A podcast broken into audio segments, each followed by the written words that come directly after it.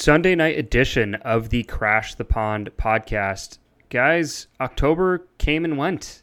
That happened so fast. Jake, I don't know how you feel about it, but it is November 1st. The the time has moved back. So we got an extra hour today to, to do this show, to break down some topics that our awesome listeners have submitted to us. So there's a lot to get into here, but are, are you ready for the, the last two months of 2020? We're, we're almost Yeah, done. and just what we all needed. More time in 2020. Just just more time. Just gave us an extra hour, you know. That that's what we all wanted, right? Well, hopefully, and I'm, I'm hoping this is true for everyone, but 2020 has been largely fine for me. Yeah, I fine. feel really lucky. Haven't haven't had employment be affected. Haven't had too much, you know, outside of working from home, things of that nature. So if you if you have been affected negatively, you know, we're pulling for you and hoping that these last you know 60 or so days will will be smooth for you and hopefully better things ahead in 2021. Yep, hopefully, definitely, definitely, definitely on that on that front. And if you have been affected by this, our thoughts go out to you, and hopefully, uh, this little podcast can help uh help you get through your day, help you find a little fun, have a little uh thoughts about the Ducks. Hopefully, hockey coming back soon. Hopefully, so um, Right. So the, the, the big thing in October was we had the NHL draft and we had the beginning, well, we had free agent frenzy. And both those things have passed. The Ducks have kind of made their moves, making some interesting choices, obviously, in the first round and taking some home run swings later in the later rounds.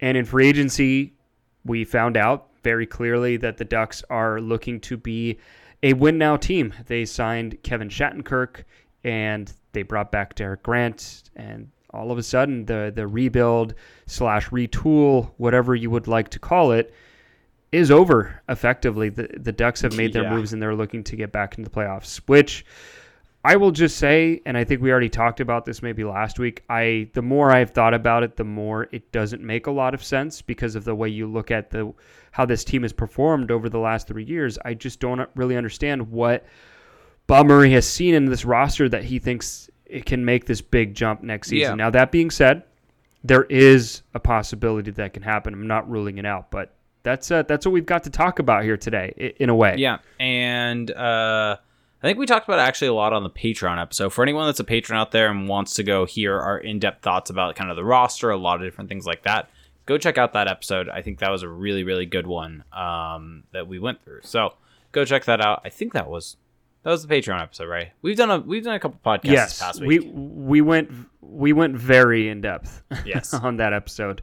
Uh, we spent a lot of time talking about the the state of the of the franchise and the Ducks. So yeah, if you're not currently a pa- patron, I would definitely recommend checking that out. And we'll get into more of how you can do that later on in the show. But we did get uh, a few questions, a few topics to talk about. But one thing that was submitted to us, Jake, do you have who specifically submitted to us for the list of forwards? Uh, yes. So that was sent to us by C. Jordan in the Discord chat for our Patreon. So he sent us it was a screenshot. I'm not quite sure where the picture actually came from, but it was linking to uh, Lyle Richardson. Spector's Hockey um, dot uh, dot net is the website that had it. Basically, it's Lyle Richardson speculating on top of what uh, Eric Stevens recently said in a mailbag. Eric Stevens in a recent mailbag basically uh, was asked who he saw as a potential trade target for the Ducks, and the due to the fact that the Ducks had interest in Kasperi Kapanen, um, and I guess supposedly they also have real interest in Tyler Johnson. Um, he was purely speculating that maybe the other option that they could go and look at is some short-term uh, free agents or guys that would be signed to shorter-term contracts. And the possibilities he listed are Mikael Granlund, Erik Haula, Anthony Duclair, uh, Andreas Athanasiou. So I think that group of four is a very interesting group of four that all kind of represent different types of talent that will be on different types of contracts. And I so I think going through each of them real quick, um, to kind of understand what each of those players are would, is a very good decision, and I think that's what we're about to do. Um, and so yeah, so you want to kick it off? So one thing I do want to preface in all of this is just a overall philosophically, do you think that the Ducks should be looking to add players of this ilk, or just or should they still be looking to add to their roster, given that their team is pretty much set in a way? Yeah, I, I think the fact that the third or the fourth line is probably going to be the players that are there, I think my gut reaction mm-hmm. is, well, no, they probably shouldn't look to add because in reality, they have enough players on this roster. I mean, you and I built out our ideal Ducks roster. I can't remember if that was Mhm. the Patreon or the last uh, main podcast, but um, we were able to do that without utilizing the fourth line as it's currently constructed, as it probably is going to be constructed for the Ducks. Um, with that Mhm. being said, that shows you the depth of talent that the Ducks have. So I, I think the short answer is no, I would not. The longer answer, though, where I'm a bit conflicted on this, is that Of course. yeah, There's always a long there is. answer. there is. You know, we do a podcast for a reason, Felix. no, I, I, I'm not. I'm not being snarky. Uh, it's just funny. Um, is that I don't think it's a bad idea to sign a guy, one of these guys to a one year deal. The main reason I say Mhm. that is if the Ducks are bad, which there is a possibility the Ducks are bad, um, they are able to then flip one of these guys, and they could if this player, let's say for instance, I don't know. Uh, Anthony Duclair, they sign him to a one-year deal. He ends up having a great season. The Ducks are still bad. They're able to flip him for for picks, prospects, whatever they want at the deadline and he's able to go to a team that is a contender. He's now proven kind of what he did last year wasn't a fluke, um, and he can benefit from it. The Ducks can benefit from it. So I think from that context, it's not necessarily a bad thing. And also, I mean, the Ducks are lacking high end talent. So if you can get a guy, I think Mikael Granlund is maybe the only player in this group that I would consider to be a potential high end talent type of player.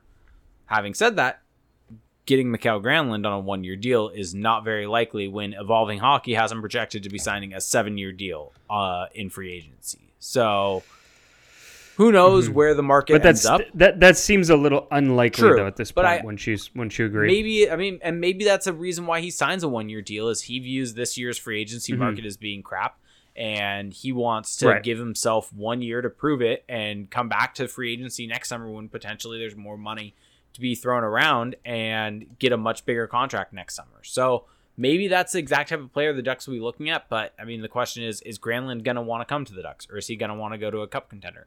Maybe the Ducks are a better fit for him because he's gonna get fr- uh, first line minutes and can maybe shine with with that happening. So I, I think Mhm. there is a realm of possibility where it's not a bad idea, especially as a free agent where you're not giving up any future assets or any draft capital, anything like that to to get these guys. But there is the the conversation that has to be had of the Ducks are in a cap bind.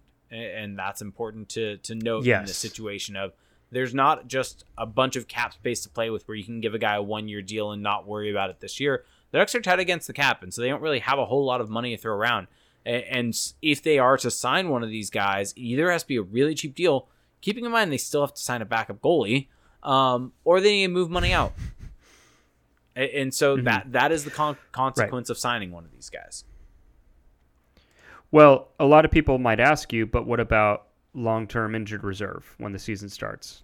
So what what would you say to that? My response to that is, it's an option. It's definitely an option, and I mean, let me let's just pull up the the Ducks cap sheet because I think that's an important thing to have in front of me while I'm doing this. But so the Ducks are currently at uh, projected cap hit of eighty two point four two nine nine nine uh, uh, cap hit with a cap ceiling. The cap ceiling is what eighty one and a half, right? Um, is, Right. that correct? Eighty one and a half. Uh, yeah. yes, And, that is and so the. Ducks are currently over the cap by about one million, um, and they're going to be able to use long-term injury reserve um, to be able to essentially get full relief from Ryan Kesler's deal of six point eight seven five. So they're going to be able to go over by about another five million. The issue with that is it's not this get out of jail free card like a lot of people people like to think it is. There's there's a whole lot more uh, complexity to it.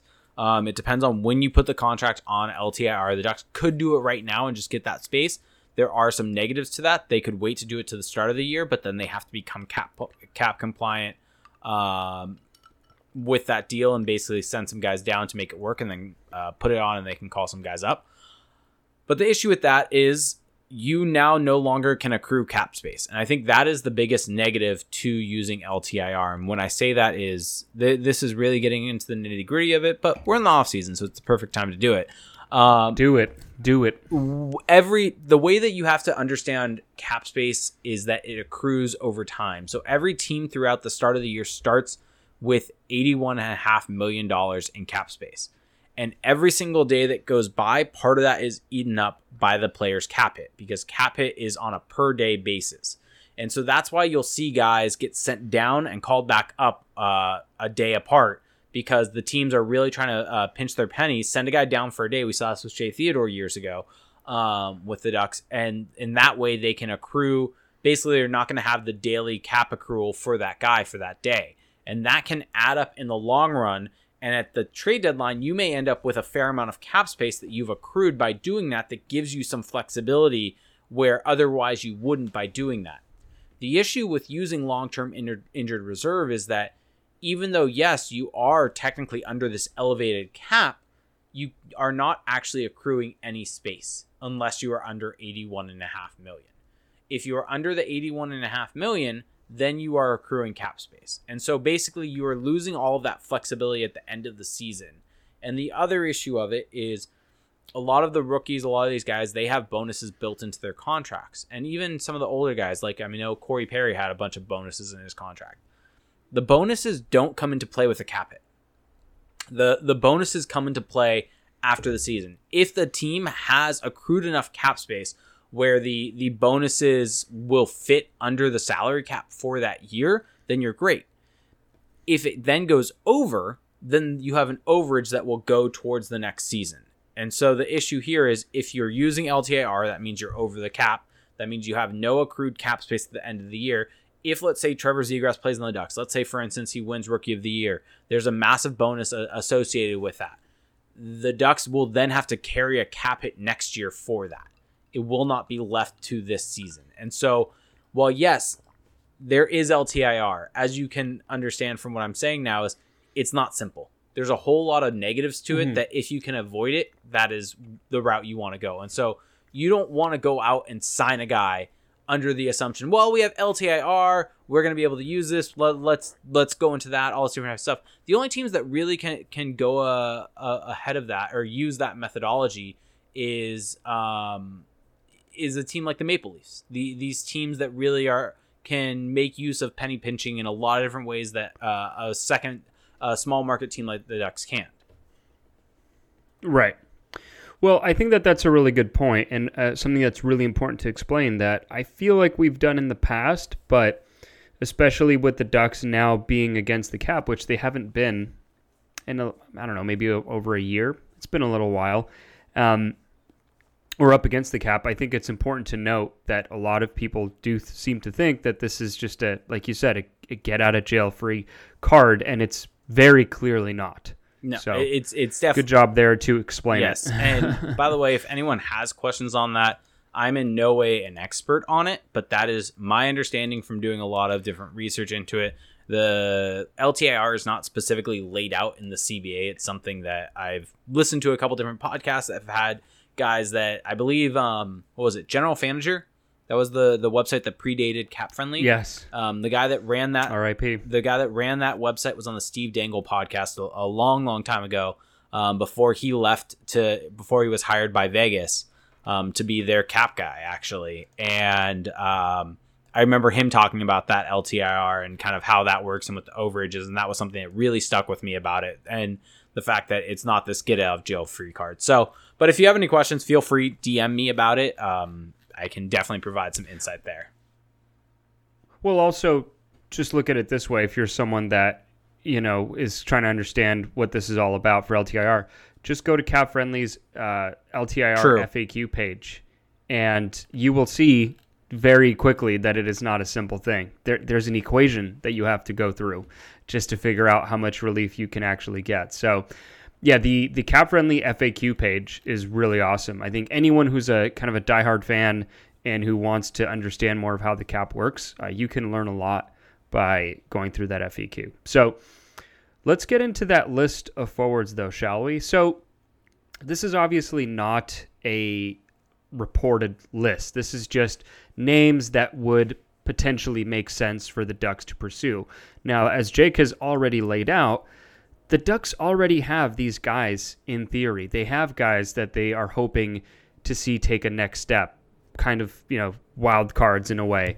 A Sonny Milano comes to mind, a Danton Heinen comes to mind, and then even some of the younger players like Max Comtois, Troy Terry, Max Jones. All of these guys are in some form or fashion relative unknowns. We we need to see them take that next step. And so a lot of the guys that we're about to talk about, they don't they're not necessarily unknowns, but they are a bit of wild cards. And and the Ducks already have those kind of players. And so I don't know if it completely makes sense for the Ducks to to to dip into that again, but given the fact that you never know who's going to take a step forward, who's going to take a step back, who's going to stagnate, it doesn't hurt to have as many kicks at the can as possible. I, I don't think that that's a bad thing by any means. So if they bring in an Erik Haula or an Anthony Duclair or whoever, at the very least, you're giving yourself an additional possibility that you could have someone who breaks out in your lineup. Yeah, and and, that, and that's and and if it's on a cheap deal, like you mentioned earlier, that you can get out of, well, then even better. Yeah, and I think yeah, and I think if you can then trade them for for extra pieces,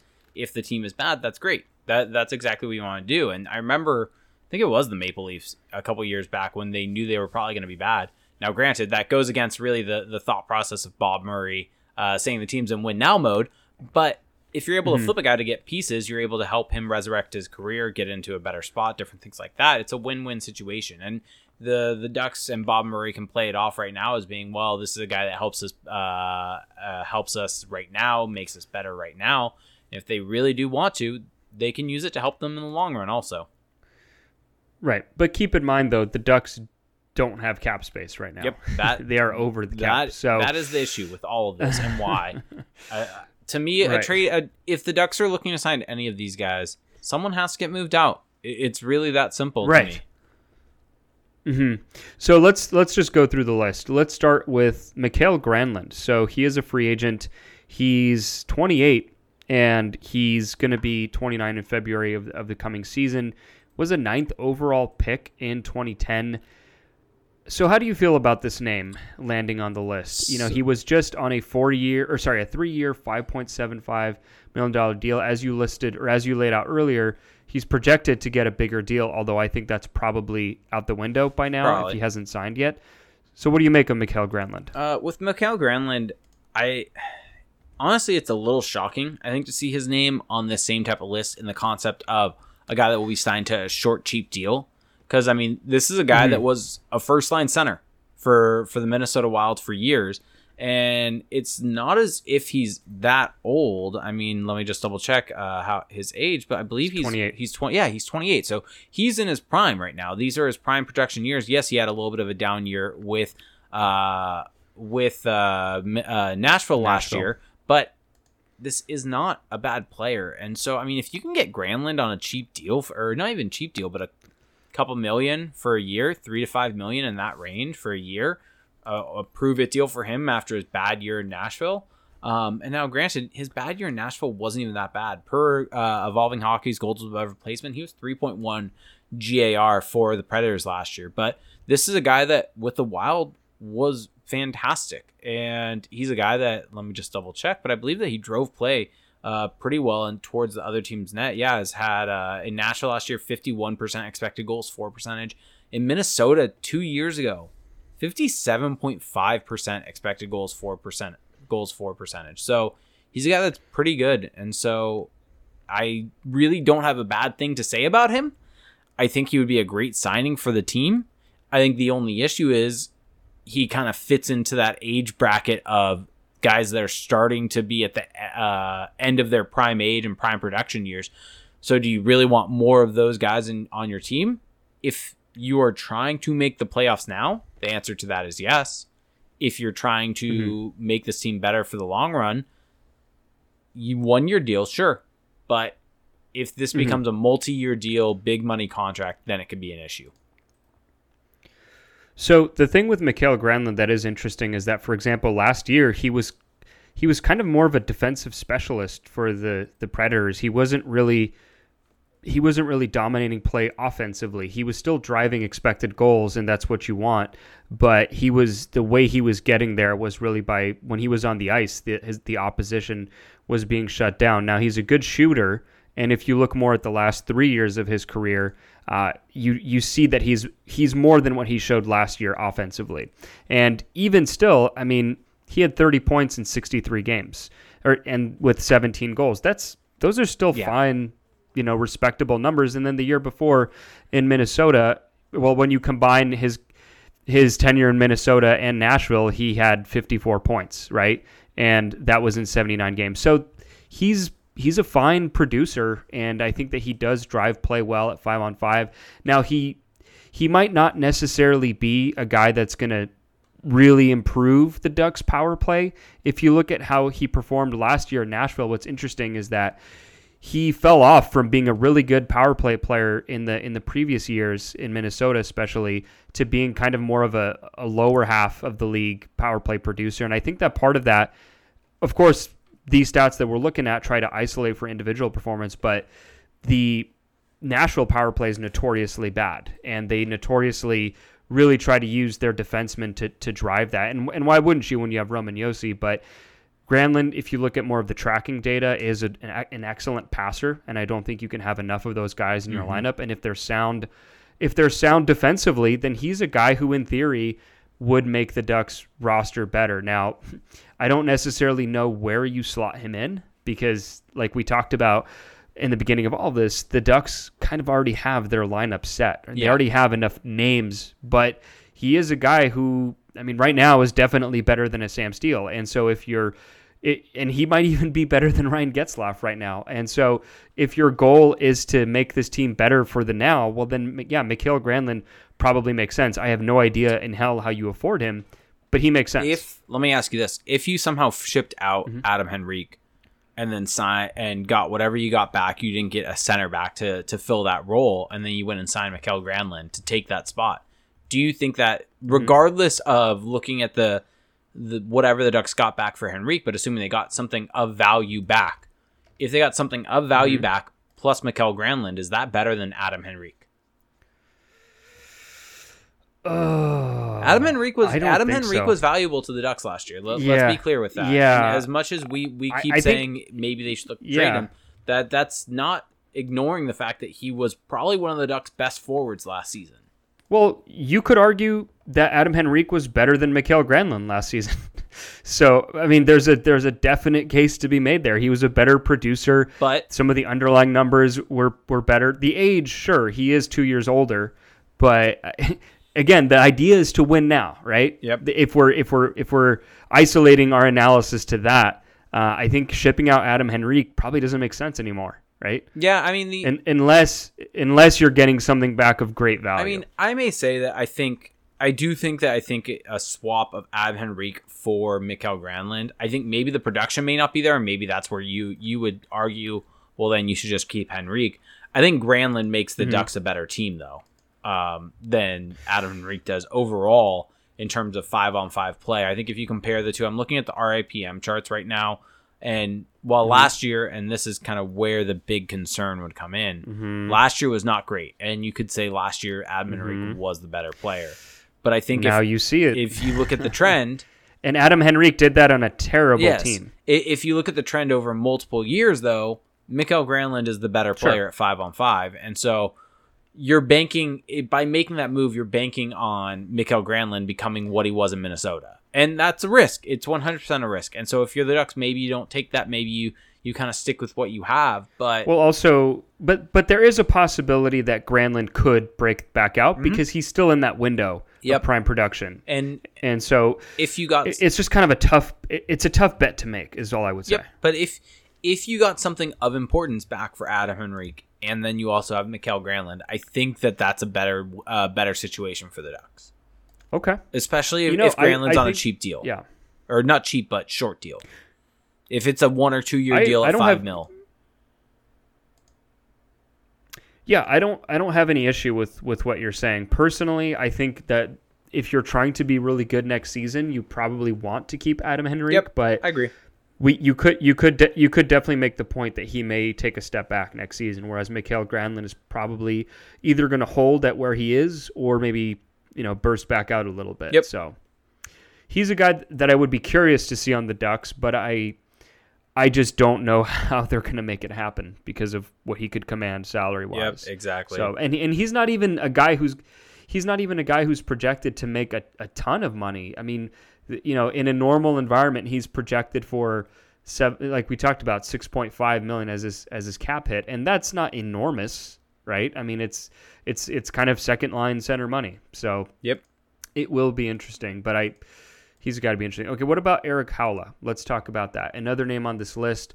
So Erik Haula is actually older than Mikael Granlund, which in my mind, I don't know why, but I, I assumed it was flipped. I think Eric Haula Um, just so broke Eric- out a lot later, and feels like Granlund's been around forever, and Haula has not. And so Mhm. Haula, in, in my head, almost feels like this younger player from that aspect. But I mean, pure age wise, you're right. He is older than Mikael Granlund.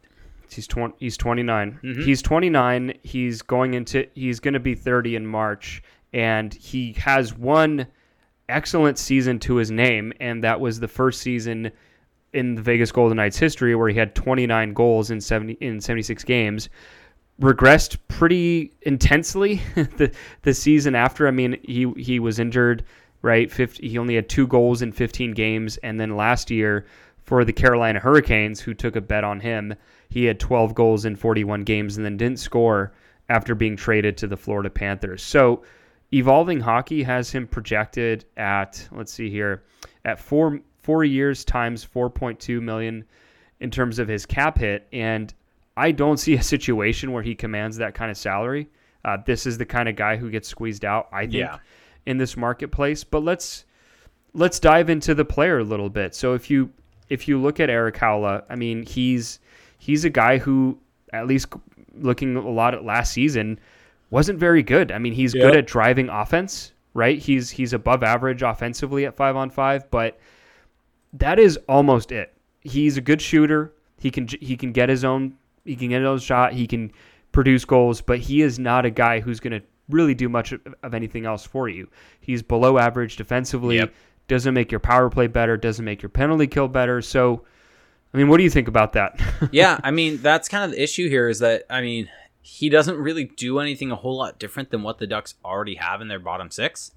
Um, he kind of Mhm. fits in with kind of Derek Grant and, and that kind of thought process there. of Not that great in his own zone, can put up a couple goals here or there if his shooting percentage is high, but has the ability to do that. Um, and I don't really know necessarily where he fits. I mean, he's a guy that I believe played center a little bit here and there, but also can play on the left side. And, and so I just don't know where the fit would be there um, with this Ducks roster. We we kind of know the fourth line is kind of set, or we we think the fourth line is set. Who knows if that's actually how it's going to play out? Um, but it, you would think that the Ducks would want to get Max Jones or Max Comtois playing time on that third line, one of those two. And if Erik Haula came in and played that side, it it just doesn't make a whole lot of sense. With Granlund, you can see a bit of a fit there because of he has the history of the high end play. He was a first line center in Minnesota. He, he, the Ducks are a team that lacks having that high end skill. And while Granlund had issues last year, there is that high end skill still there though. And if he can somehow Mhm. tap back into it, the Ducks could benefit from it. Haula, I just don't really necessarily see the benefit in signing him. I, I don't know what he would do for this Ducks team that's different than what they already have. Well, the thing with Haula also is that his game really fluctuates year to year. Yep. There are years where he's an offensive type guy where he's he's driving play the other way, and then there are years where he's a defensive specialist and who can contribute on on special teams. And the iteration that we've seen in recent history is more so of a guy who's going to get you some offense but isn't really going to do much of anything else. And sure, if you can get him on a very cheap deal, right, so that he can recoup some of his value and then go seek out that contract, maybe if he breaks out on the fourth or third line, uh, I mean, of course, I think the Ducks are better off with an Erik Haula than a Nick Deslauriers or a Carter Rowney, right? I think we can agree on that. That if Yeah. they got him on a on, on fourth, third to fourth line money, although he is he is essentially a second liner, but I just don't know if if you're going to be able to get him on that type of money, given even given the, the Ducks cap constraints and the way that the current market is. So he's a guy who, at the right price, I would be curious about, but assuming that he can get anywhere close to what he's projected, he's a guy I would probably I wouldn't be looking to make room for him essentially. Yep. I- which probably which probably doesn't make sense because it's not as if the Ducks are bereft of uh, of you know the the these th- these skilled guys up and down the lineup where they can just Well, you know they already have all these skilled guys. that that's kind of my point though. I don't necessarily. I Mm-hmm. mean, maybe I'm wrong here, but I don't view Haula as being that. Um, I view Mm-hmm. Granlund as being that, where maybe you make that you you kind of make space for him because of that. I don't know if I see Erik Mhm. Haula being in that same vein. Maybe I'm a little bit off with that that assessment and that determination, but I view him as a bottom six guy, and, and the Mhm. Ducks have plenty of that. the The Ducks have plenty of that within the system. The Ducks have plenty of that on the roster currently, and so it's not as if this is a guy that really fills a hole that the Ducks have been missing for a while. Um, especially if he's able to find his game. Um, hmm so I don't know. So, yeah, he's he's a guy I'm not too interested in. Just for the sake of transparency, though, I used the word bereft incorrectly. I meant flush with talent. Mhm.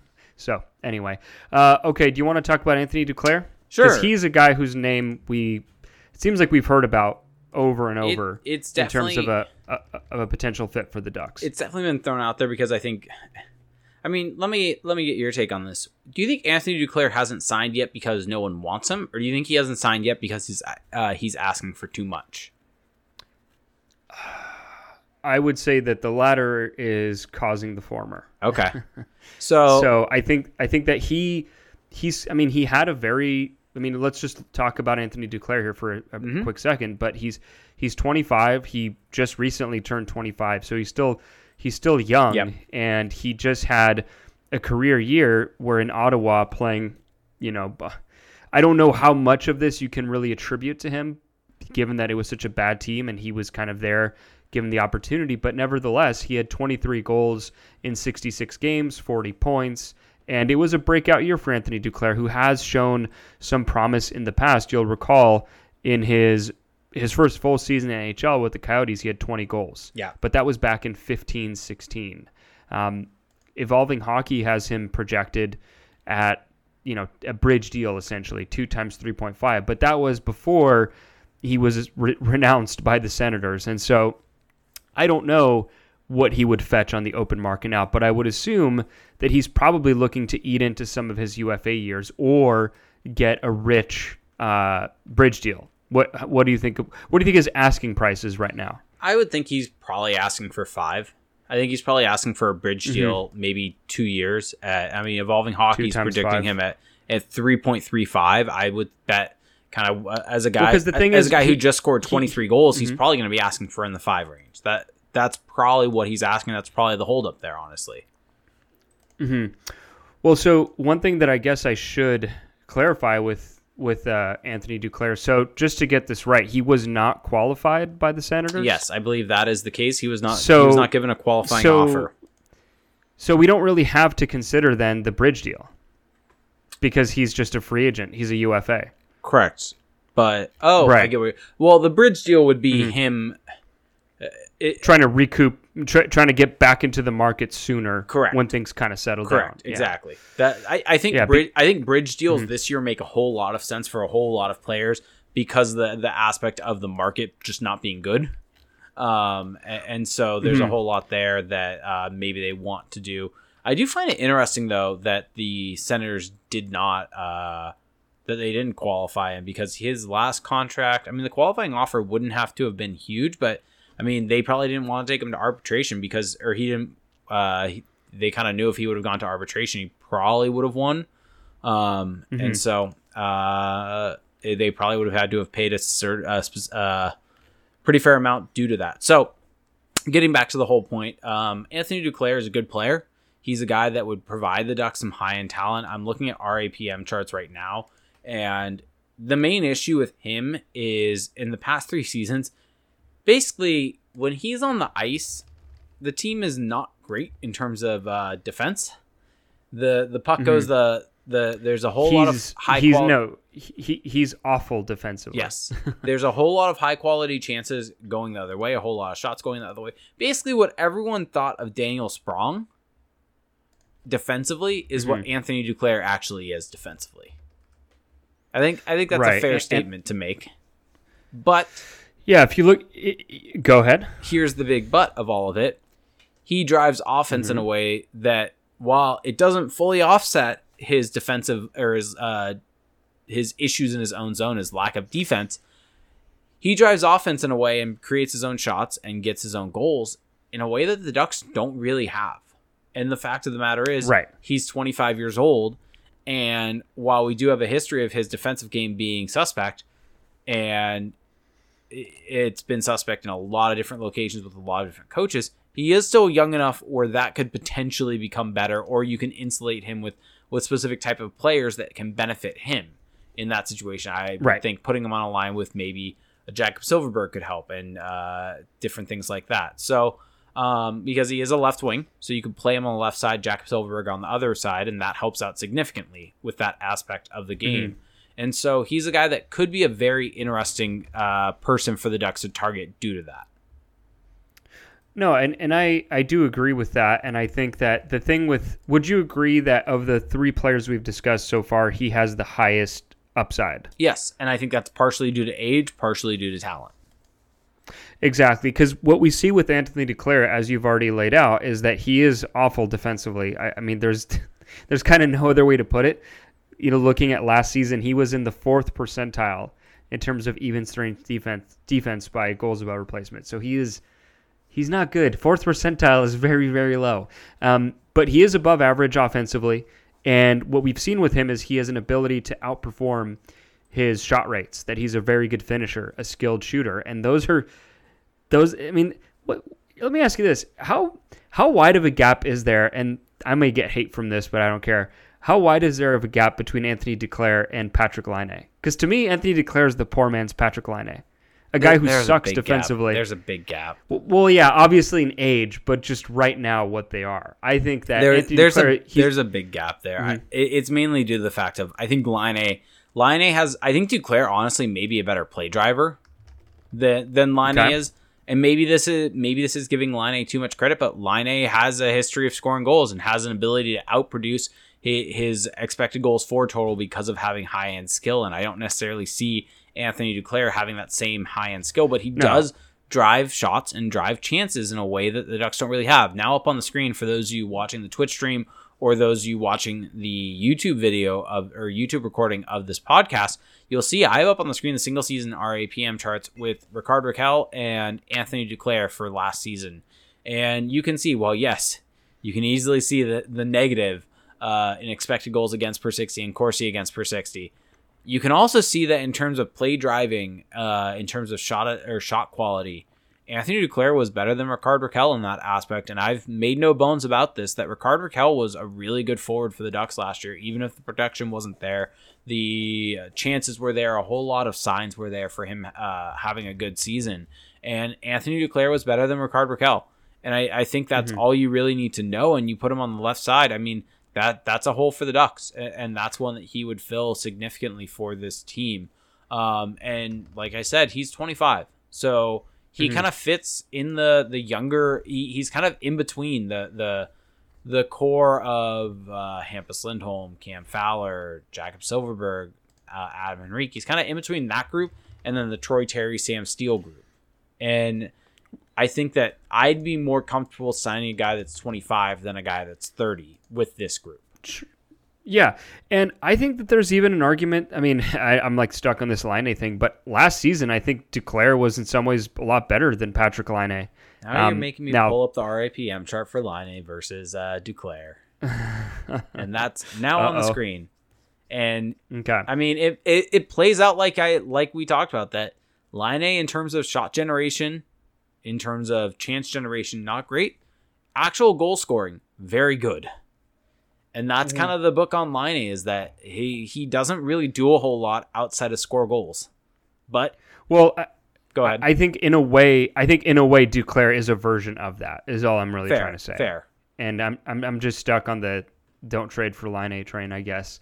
Um, but yeah, so to circle it back to the Ducks, I think Duclair is what I like about Duclair is in a way he's kind of this blank canvas where you see the strengths, but if you can get him into an environment where hopefully it's a more sound defensive environment than Ottawa was, although we don't know if the Ducks are necessarily that much further along, then maybe he can keep up in that respect and his talents that he already has that the Ducks are so devoid of that maybe he can really bring that element that they're missing of a, of a true sniper, of a, of a goal scorer. And of course, I don't see him as becoming a 40 type goal scorer, but I do think that he he's just going to give you that shooting talent that every roster needs. Just a guy who can bring it down the wing or a guy who can make a, a cutback move in the offensive zone and just snipe one. And, and he's potentially that kind of guy for them. Yeah. Uh, real quick, uh, Heyo Deflo mentioned asked, do these uh, metrics account for line mate quality in terms of RAPM?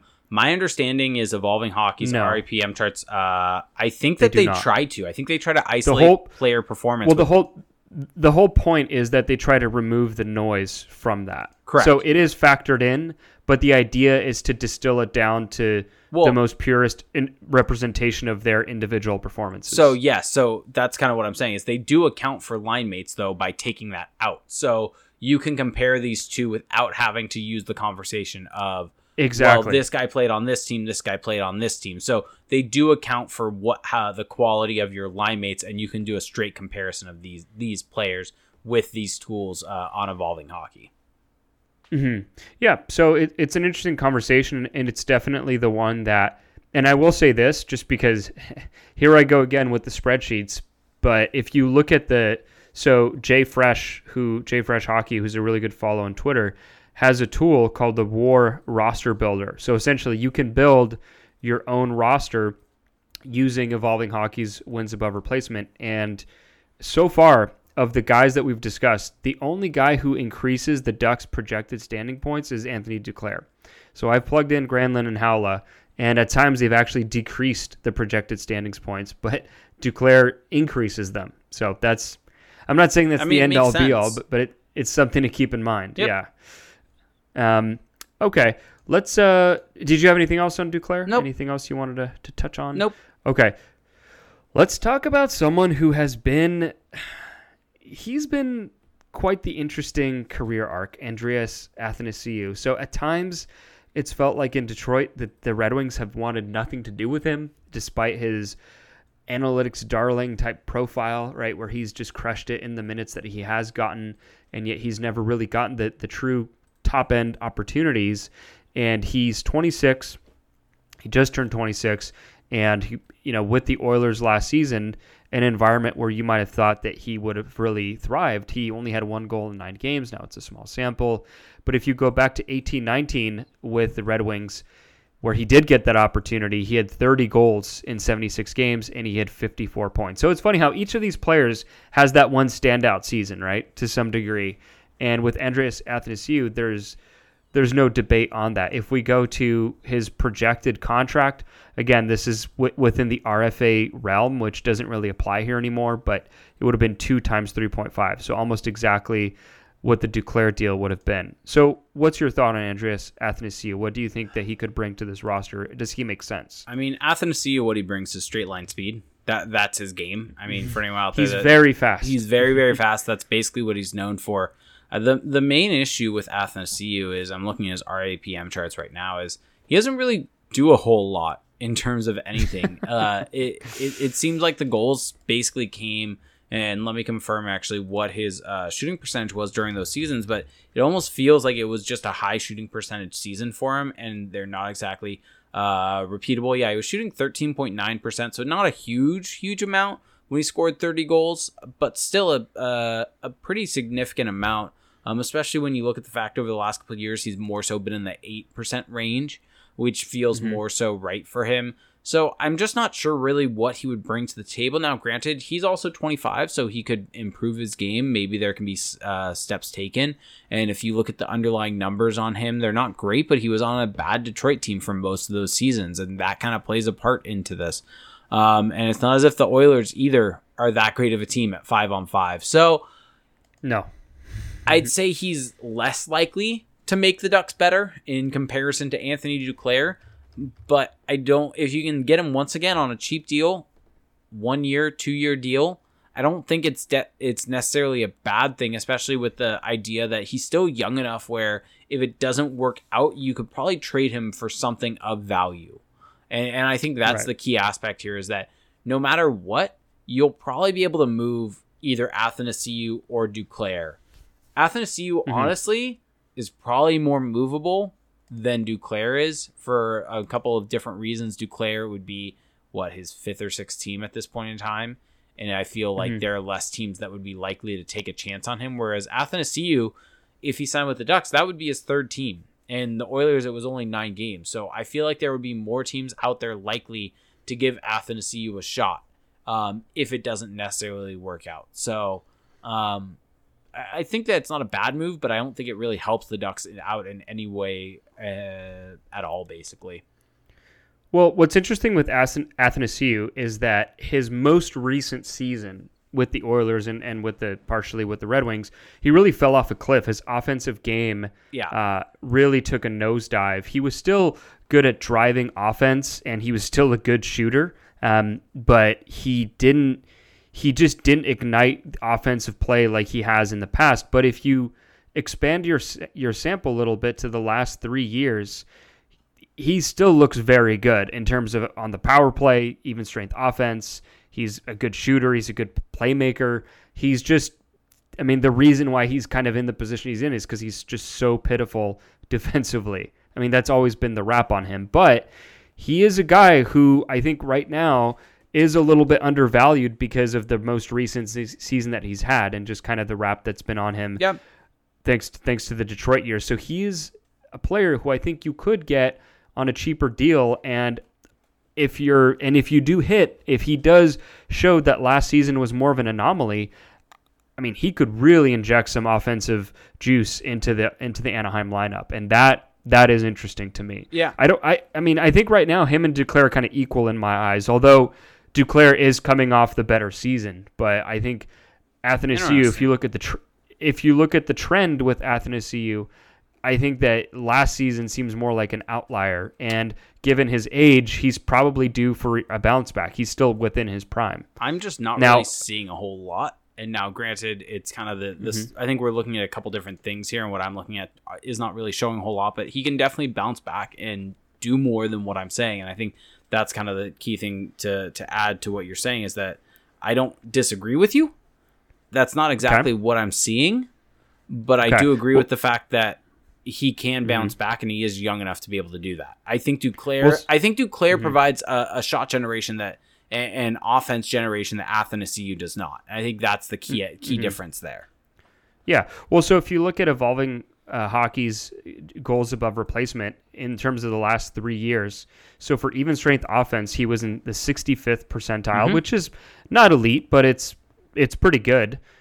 And defensively, 12th percentile, which for anyone out there, not good. Power play 75th, penalty kill 22nd, goals per 60 96th. Yeah. And then in terms of primary assists per 60, 58th. So, So- you you get the picture there of a player who's not elite in terms of driving play, but he is capable of getting his own offense at a high rate. Yeah, and that's that's the key thing there is that I'm more so looking at play driving. You're looking at more so production. I think that that's the little bit of difference there.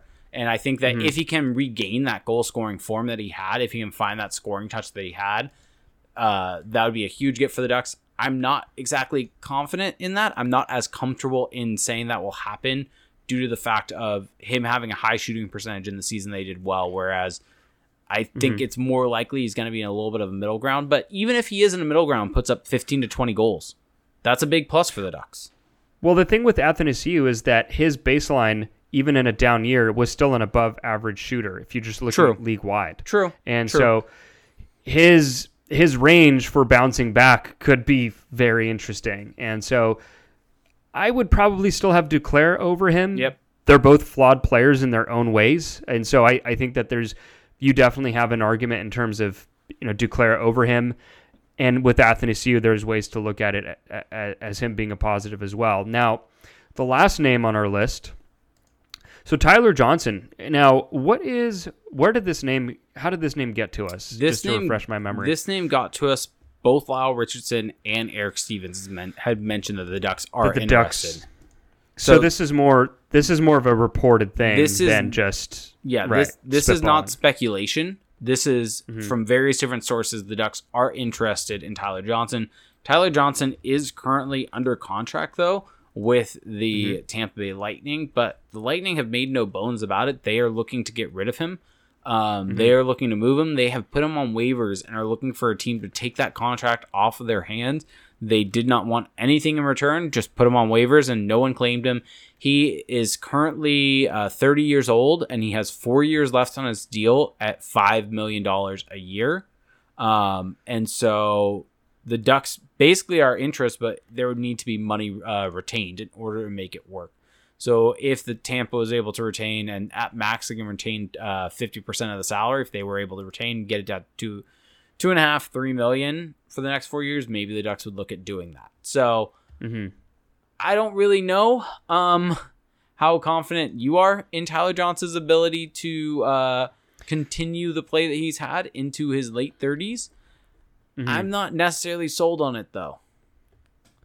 Yeah, I he's a guy I would stay away from, even though there are qualities to his game. Um, it's really so, and and just to list those qualities, he's an okay play driver. Um, he's a good shooter. He has become accustomed to playing against decent competition, uh, but he is not really that good defensively anymore. He doesn't give you a whole lot on the power play, and even though he has some skill to his game, which you would think logically the Ducks need more of, it just even on a really good Tampa Bay team, it doesn't translate to, to excellent results or even to even to okay results. And if you if you consider the price tag that it would take to acquire him, I just don't see any way in hell that it makes sense for the Ducks. Yeah. Agree or disagree? I completely and totally agree with you on that. It just it, it doesn't make any sense. And I think you look at age, I mean, to be honest, I would not be shocked if the Ducks did this deal.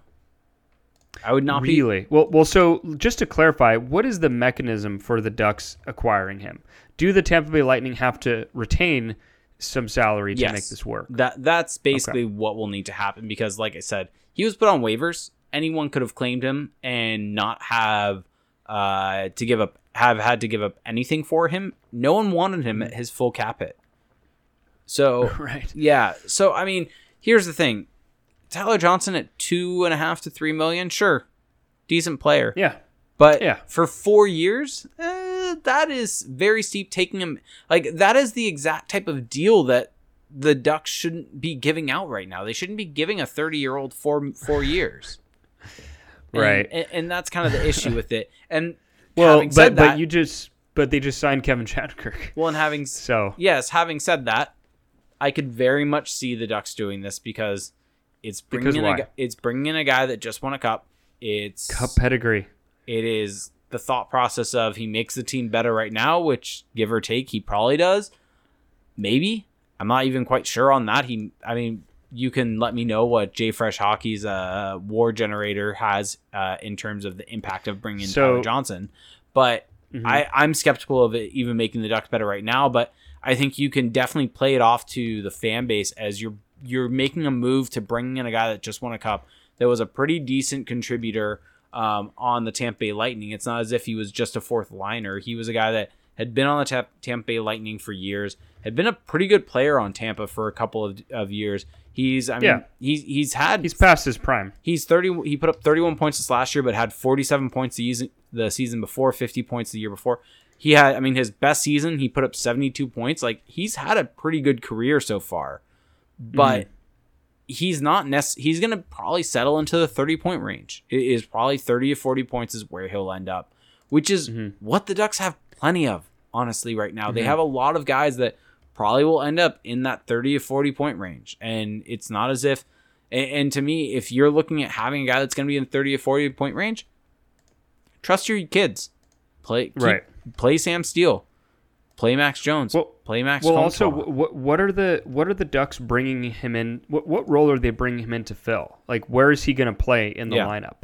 Um, because right now, if you plug in, so again, this is just me plugging him into a sheet, right? This I I don't want to make this sound like this is the end all be all, but the Ducks' projected standings points actually goes down with, with Tyler Johnson, right? So it either goes down or stagnates depending on how you you organize your lines. But the point being, they already have four centers right now, right? With Derek Grant, Ryan Getzlaf, Sam Steel, and Adam Henrique. So what do you do with Tyler Johnson? Yeah. Where do you put him? It, it, there, there's just it doesn't make any sense. it doesn't make any sense because they already have a bunch of centers. They've already committed themselves to this core. this is going to be an unpopular take, but are you prepared for it? Sure. You're you're going to disagree with it. I think it would make sense for the Ducks to trade Ryan Getzlaf this upcoming trade deadline. So let me be perfectly clear. I don't necessarily disagree with that. I don't think it's a bad decision, fran- like for making the team better to move Ryan Getzlaf. Mm-hmm. The thing I disagree the- with, the thing I disagree Mhm. with, is I think that there are some outside factors in that that play a part, and I think that Ryan Getzlaf being a career Duck is very important, and to me, I think that outweighs what you could get at Yeah. the deadline, and I think that is My- the key difference there. Mhm. My, my issue with Ryan Uh-huh. Is that he's still, I think, thought of among even among this front office and in the fan base in league wide as a guy who can play top six minutes and can still be this kind of you know excellent contributor. But he really, he really hasn't been that the last three seasons. I mean, he's been he's been bad defensively, and I don't know how much of that is just not you know being fully caring about that aspect of the game, given the way the team is rebuilding. He's still very good offensively. He's still a good playmaker. He's, you know, a lot of the things that we know Ryan Getzlaf for, he still does them very well. But I don't know if he's a guy who you can really put in a top six role anymore, unless you're really insulating him. And even then, I just don't know. Yeah, and Apparition chimes in our Twitch chat saying Getzlaf has a full NMC, so most likely that does not happen. I, I Um, understand, but at, but at the same time, if you listen to some of his comments about you know the possibility of being moved, I think he's the kind of. I mean, again, this is completely me speculating at this point, but I'm just saying he he does seem like the kind of guy who, if the team approaches him about that and he's getting the message that they're looking to go a different way, he might just he might just uh, take that as okay. I'm gonna go give it a shot somewhere else. I think that his primary option, what he would prefer, is to stay in Anaheim and finish it out there. But I don't know. And again, this is really me reading deeply into what he said, but it doesn't sound like he's completely ruling out that possibility. So, Yeah. and and that and that is a, that is a clear hurdle um, for any of this to happen. But with Ryan Getzlaf, he still has a lot of name brand value. He's still a guy who So can can bring something to the table. But I think if you look at the Ducks' arc right now of where they're trying to be, especially if they're out of the playoff race by then, um, they need to really upgrade down the middle because Adam Henrique is really their only bona fide NHL center right now. Because Ryan Getzlaf, yeah, he does do some things really well, but he's not really a two way guy anymore. And Sam Steel is still finding his game. Derek Grant is terrible at five on five. So they, they haven't they they have a bunch of centers, but they don't really have any elite ones, close to elite ones, and that is an issue. You can't win in the NHL. You can't win now without guys who are in the upper echelon down the middle. Hmm. Um, yep. So I think it's about time to to have a little bit of a word from our sponsor. So this podcast is brought to you by Manscaped.com. Um, autumn's in the air, and Manscaped is here to ensure you don't carve your pumpkins when you're grooming. And I hope everyone had a good time carving their pumpkins recently. Um, and by pumpkins, though, now we actually mean your boys downstairs. In fact, Manscaped is on a mission to change the way you approach caring for your balls. And great news!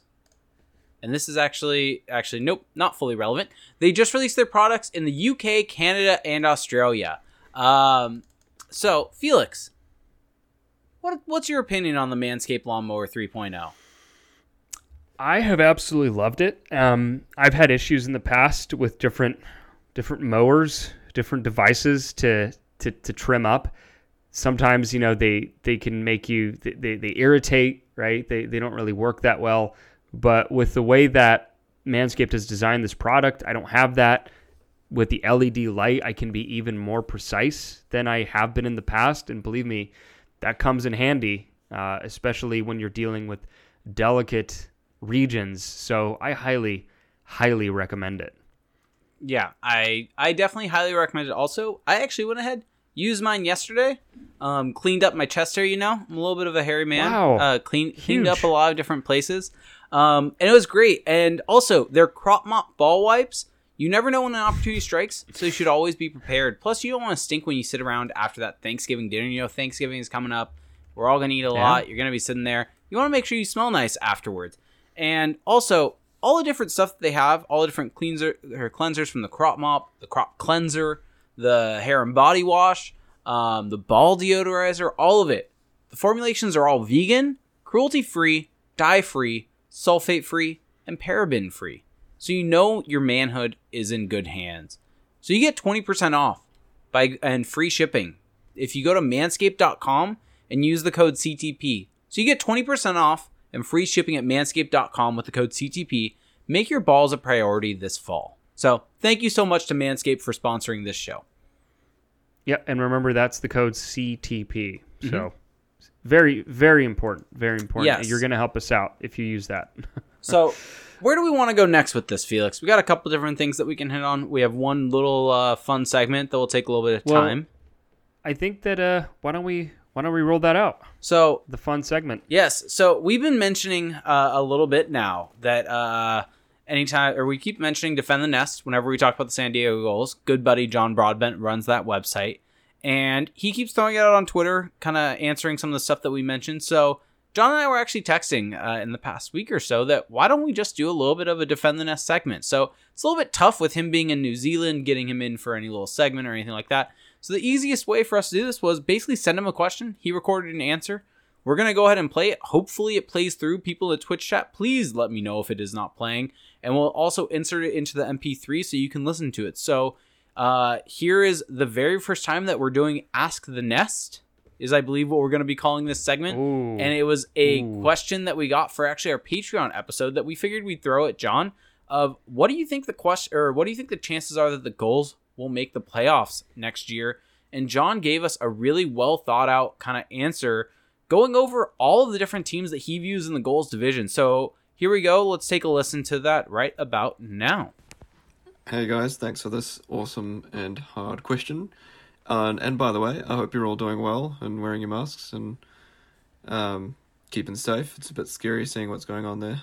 Um, it's like Felix said, yeah, we've we've done pretty well with it. It's kind of like the zombie apocalypse. Who who would have thought being on an island? But um, yeah.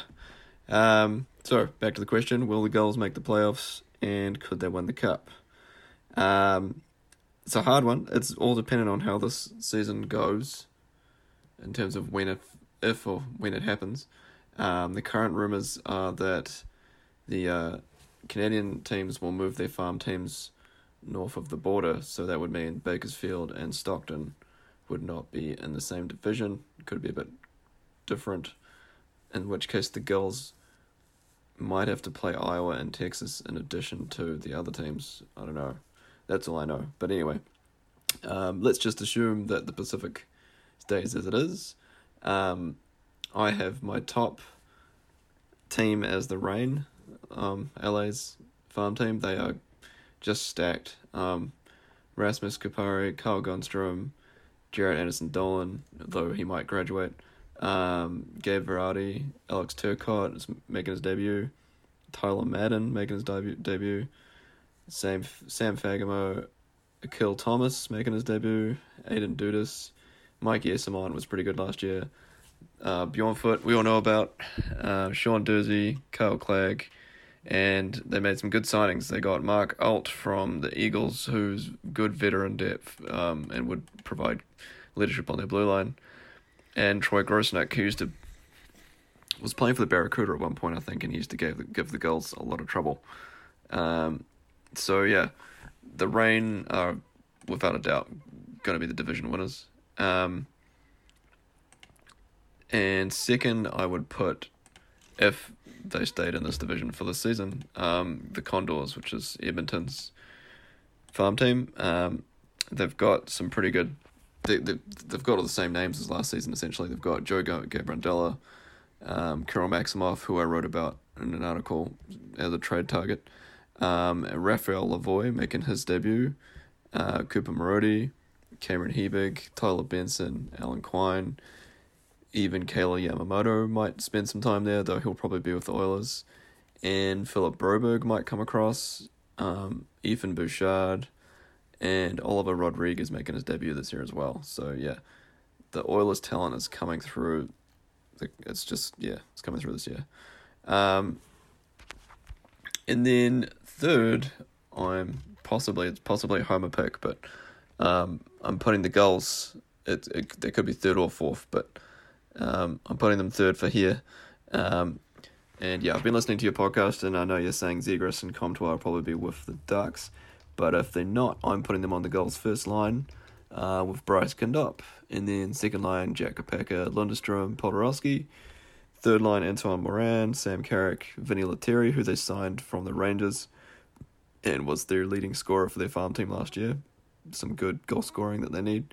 Um, and then they've got Benoit Groulx coming through the season, so Benoit Olivier Groulx, he'll be, I've put him on the fourth line with Chase DeLeo and the other signing they made, Max Gollard. Um, and that's not counting guys they haven't signed, like Chris Mueller and Alex Dostie and Corey Tropp.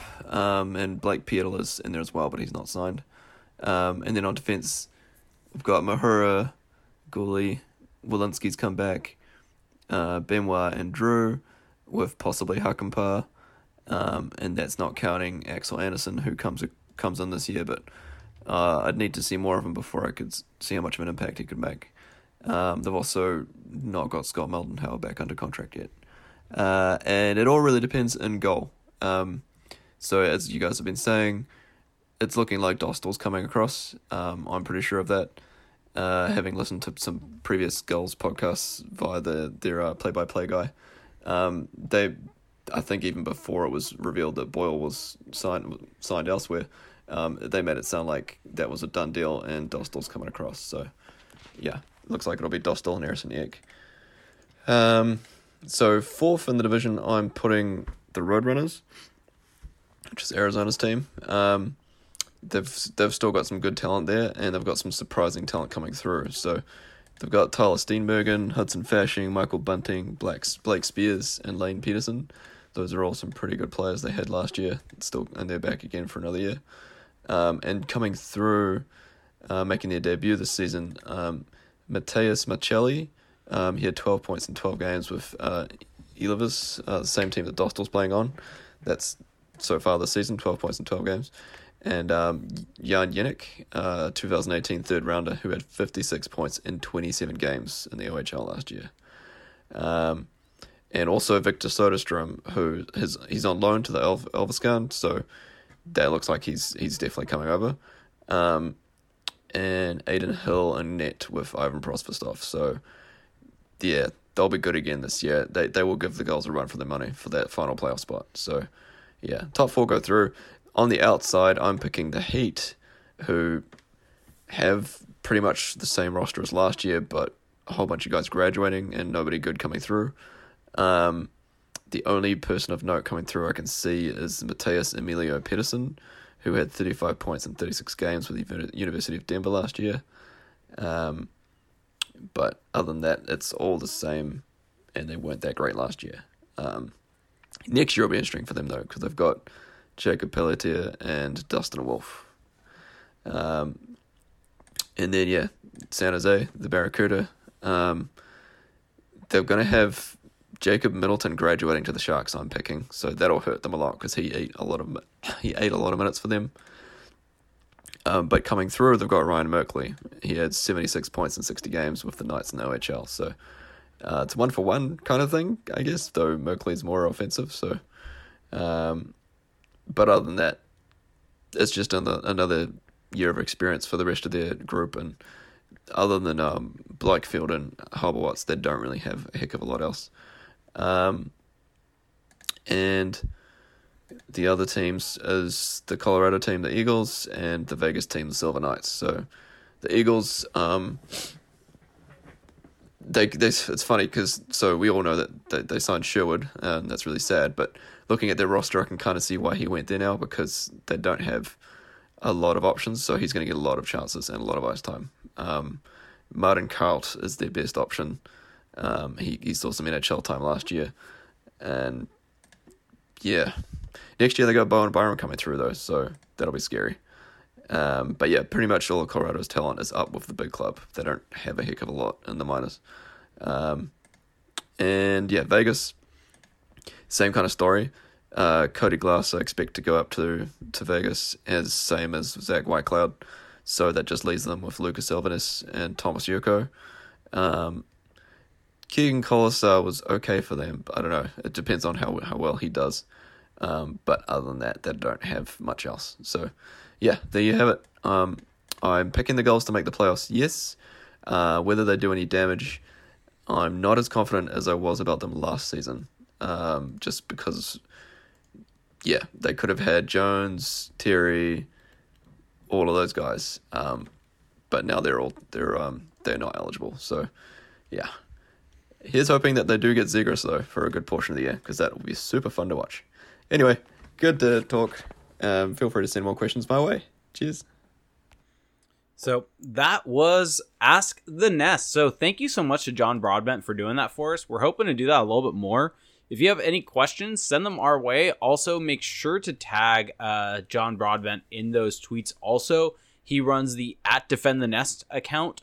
Um, also, check out his website, defendthenest.com. Really great work by John over there. Make sure to go check it out. That was him that just did all that. Obviously, he's from New Zealand, does a really good job uh, keeping up with the Gulls. And so, thanks a bunch, John. Miss you. I hope you're doing great. Um, so we'll do that again. Throw us throw us questions for the Gulls, and we'll give that to John. We'll do that some more. We'll do we'll try to do that each episode if we can. Absolutely, yeah. Huge thank you to John, and uh, I'm sure he's doing great because I don't know if you've seen New Zealand, but uh, they're doing great. Right doing now. doing pretty they're, good. They're doing awesome. We should Uh, just I've go. wa- we sh- we should I've just been- go over there and do the podcast over there. You know, Move, go go to. New Zealand. John has a nice little bed and breakfast over there that we can just stay at. You know, have a good time. Yeah.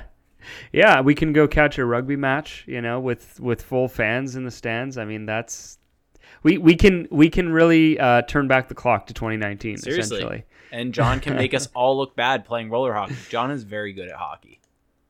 Yeah. Yeah. Well, you know, it's a it's a pretty low bar with us too. But uh, That, that anyway, is- that is a good point. um, so, real quick, we got two more questions to get to before the Twitch chat. One we can hit pretty quick. It came from McQuinnan. It's one uh, we're gonna get a fair amount as we go through this off off season, but uh, he asked us, "Do you guys think Trevor Zegras is an Anaheim Duck full time next season, regardless of role?" Um, and can and then also ask, can he even play in the AHL after signing his ELC earlier this year? So I'll hit that that second point. Yes, he is eligible for the AHL because he has never played in junior. He is eligible to play in the AHL right away. As for my opinion, I think he's going to be up and down. Um, Yeah. I, I, I think he's I think he will make his Ducks debut next season. However, I'm not sure how long that will be. He is eligible for an entry level slide, so that does play a pa- part in it also. Which, for those of you that don't know, that means basically if he plays over, I think it's 10 games or more, um, Mhm. his contract will happen this year. If he plays 10 games or less in the NHL, then his entry level deal will slide. but we've also seen the Ducks not, care, about, that, Yeah, it, yeah, it's it's with weird. Isaac Lundestrom. Yeah, Yeah. So I don't totally know how much Well- we should factor that in. Comtois, they didn't But- care either. Comtois, they burned a year. yeah.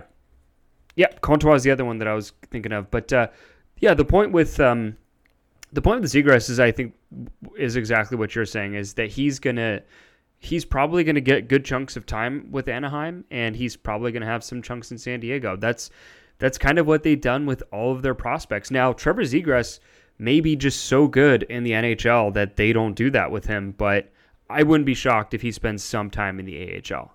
Yeah, I agree with that. So Do we know? Do we know what jersey number Trevor Zegras will wear? This is a completely random question, but you're, you're throwing me a curveball here, and I like it. I like it. that's what Um, I'm here for. Well, let's see. So he wore the number 13 for Boston University, and it Mhm. looks like he wore 21.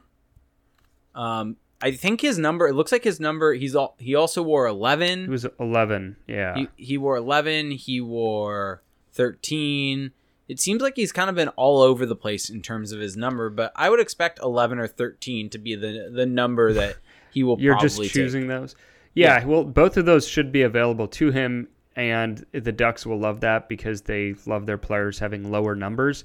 I think he was 53 at the World Juniors. Could be wrong about that. Uh, I don't um, think so. I think he I wore. I, I think he wore. Th- oh yeah, no, he wore. Maybe you might be right there. Uh, no, he wore know. twenty. He- He, wore twenty one. He wore twenty one. He's ha- yeah 21. So if he chooses to be 21, he'll have to fight David Backes over it because that is currently taken on the Ducks roster. My bet is eleven or thirteen, but who knows? I mean, Yeah. the the Ducks are notorious for not giving a player their number until they actually make the roster, especially if it's a really low number. yeah. My bet is he ends up. I mean, fifty three honestly could be the number he goes for. Uh, are you forgetting about one Max Comtois? Yep, definitely forgot. I mean, what if Comtois changes his number? You know? Is this the year Comtois changes his number? Because he's he's so he was 44 in junior, and Michael Del Zotto has been 44 uh, on Anaheim, and I mean even Max Comtois' Instagram handle has 44 in it. So I'm guessing he wants 44 pretty bad. You would think so. I- This is my this is my niche prediction of the season. Max Comtois switches to 44. Write it in stone. Write it in Just stone. right, just put it there for everyone to know. So that could open the door for uh, Trevor Zegras um, going with 53. Now, what is interesting, and now this is completely in the weeds, but quite frankly, I'm, I'm okay with that. Uh, Troy Terry, Oh, wait, wait, wait, wait, wait. I already have a number for you. that he switches to? No, Trevor Zegras. Oh, okay, let's hear it. His number's 52 on the current Ducks roster. Aha! So they they Investigative they thought- journalism right here. they- Investigative they thought- journalism. They thought that they could sneak one past us. That shame on the Ducks for that. That that No, is in- if you in- go to totally the Ducks kidding. if you go to the Ducks website, go to team and go in the system. There is Oh. one Trevor Zegras wearing 52.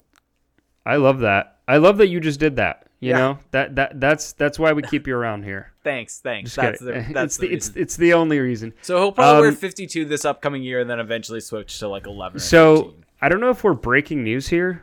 We probably aren't. But oh, okay, yeah. I don't know when this happened. When did this? When did Vinny? When did the Ducks sign Vinny Lettieri? Well, Because he's because he's on there. John Broadbent mentioned that in the Defend the Nest segment. oh, so that is- happened on the 9th of October. Yeah, that But I- happened. and, John made sure to talk about that. Sorry, everyone. Yeah. Could not hear that as that played. Yeah. Sorry. So th- that's why Yeah. that's a little bit off there. But yes, Yeah. Signed Vinny Lettieri, Lettieri, or however you Okay. it. Well, there you go.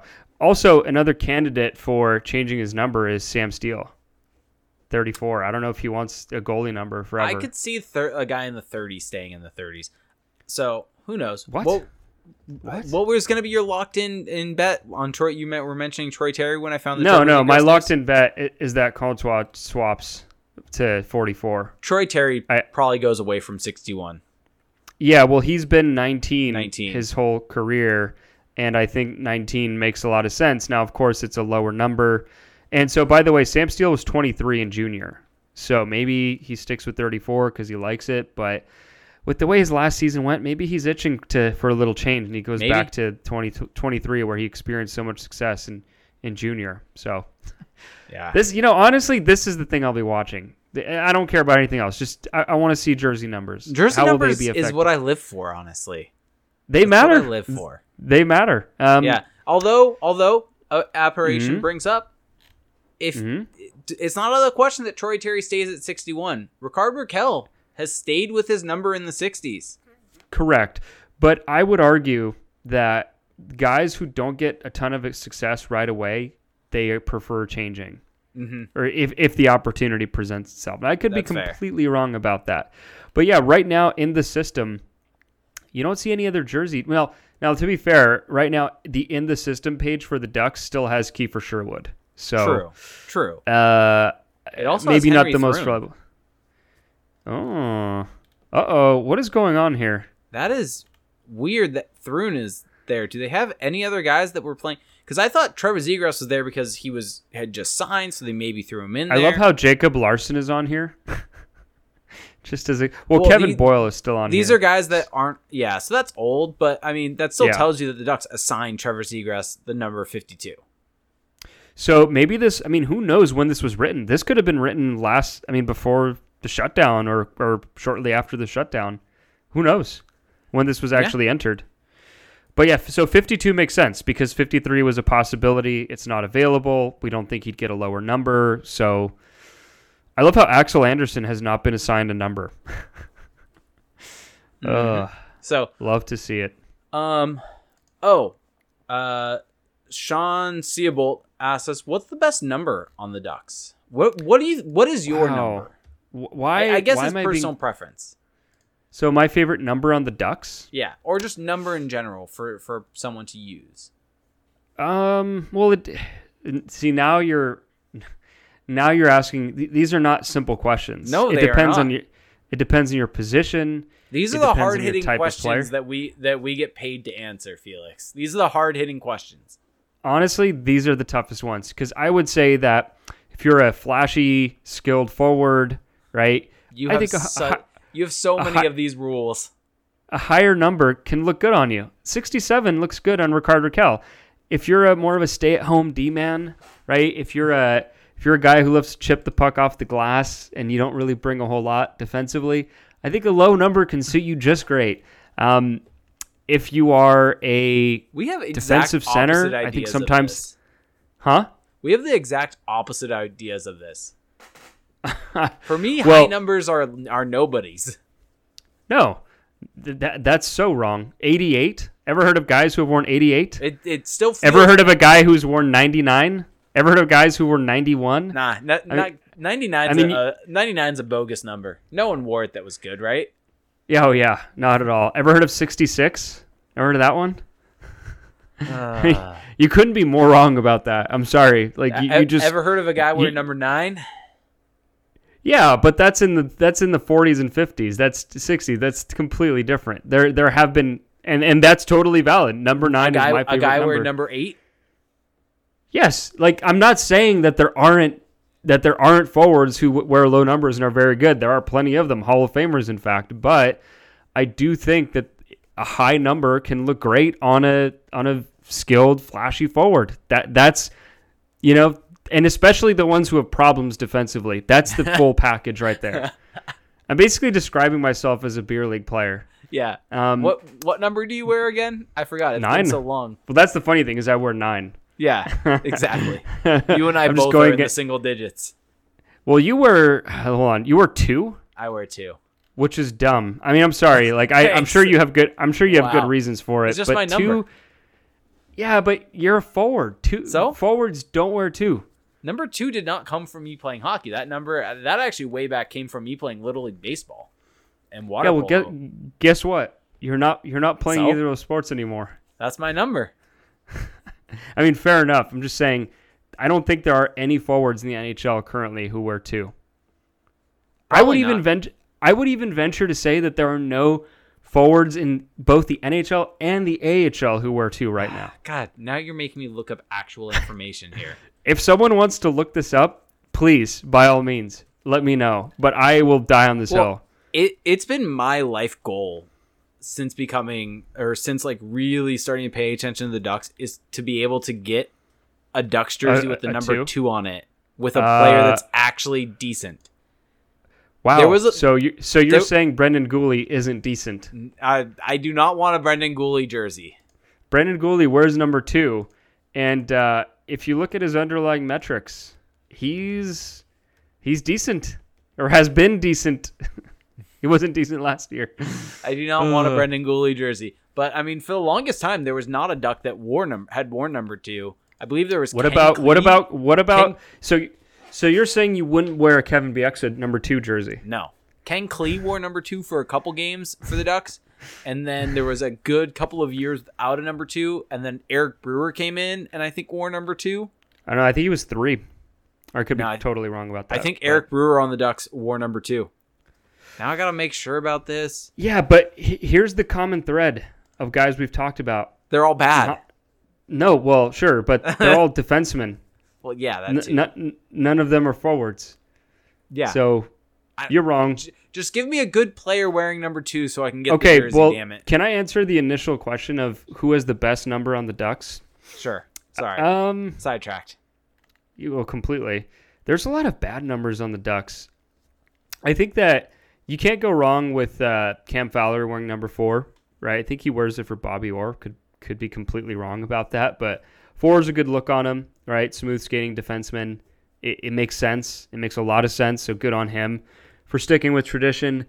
Um, outside of that, you know, 15 for Ryan Getzlaf, it, it's iconic. So I, I, I, you know, I let him have that. Here's a here's a number that I like, and this is very random. 26 on Andrew Agozzino. It's a good look. It's because 26. I think Marty St. Louis. I think skilled, smaller forward, and uh, Andrew Agozzino might not be the most skilled, not to Marty St. Louis level, but he's listed at 5'10. So maybe he wears 26 for a reason. Who knows? For Marty St. Louis, but That was out of left field. it's a good number. 26 is a good number. Um, for me, favorite number on the Ducks probably Saku Koivu with eleven. Just looked. Oh right. well, I thought we were talking about the current roster. Oh, I don't know. What the heck? It just said Oh. best. The question was just best number on the Ducks. The best all time.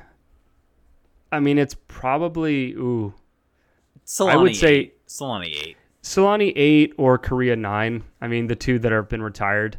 Um, or I always really liked Giguere thirty five for whatever reason. I always just just like that. I liked Frederik Andersen thirty one.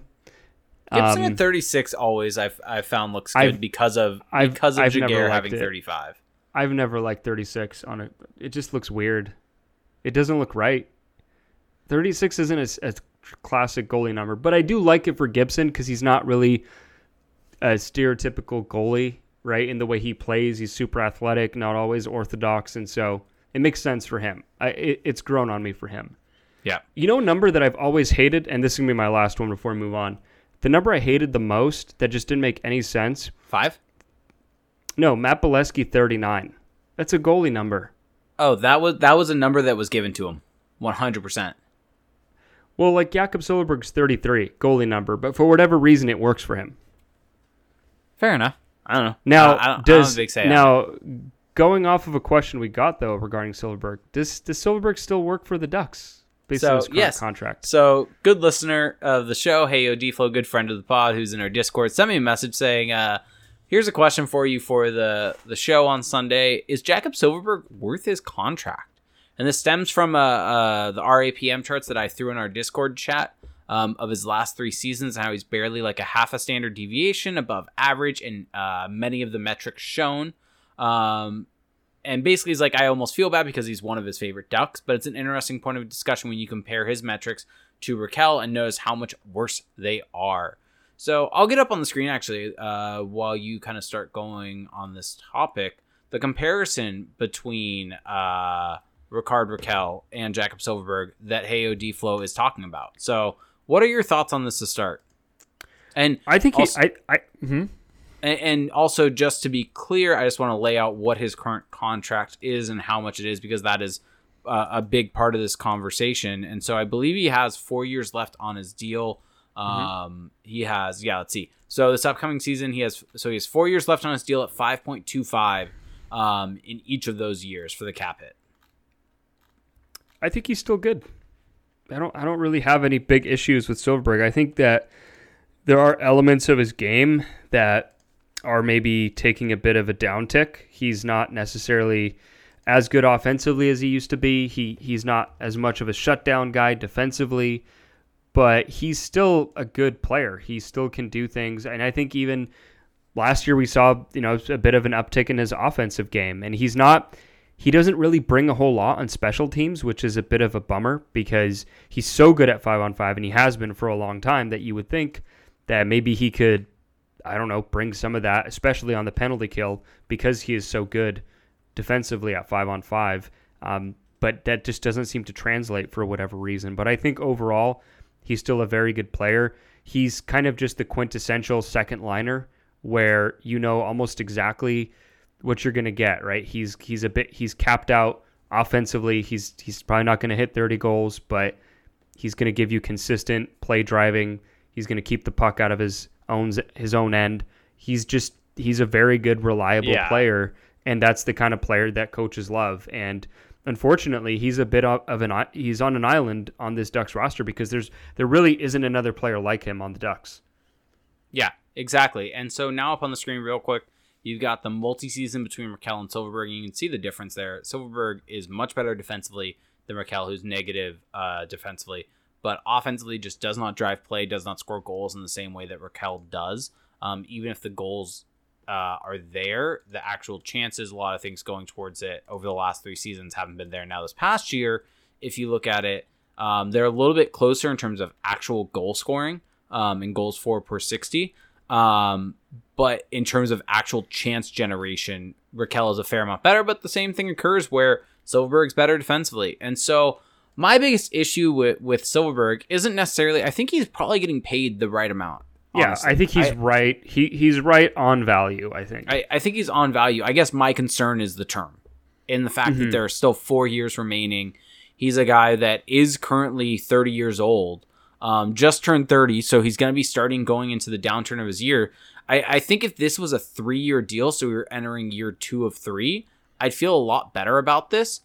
But I'm I'm concerned about the final two years of this contract when he's 32 thir- and 33. I think that mm-hmm. that's where a concern comes in because I think defensively he's always going to be fine, but if he drops off and is in the 10 goals scored and it that's about what he's generating also, I think then that's kind of an issue because if he's only getting 10 goals then he's not necessarily a second liner for you anymore. He's more so in that third line role and that's kind of what the Ducks have a lot of. And so that's my concern. I, I think this upcoming season and next season, uh, or the season after, I think it will be fine. I think he'll probably still be in the 20 plus goal range, but it's those final two years. And that's always been my concern with this contract is the the fourth and the fifth year. Let me ask you this: Who's the Ducks' best forward right now? Probably Rickard Rakell, in my opinion.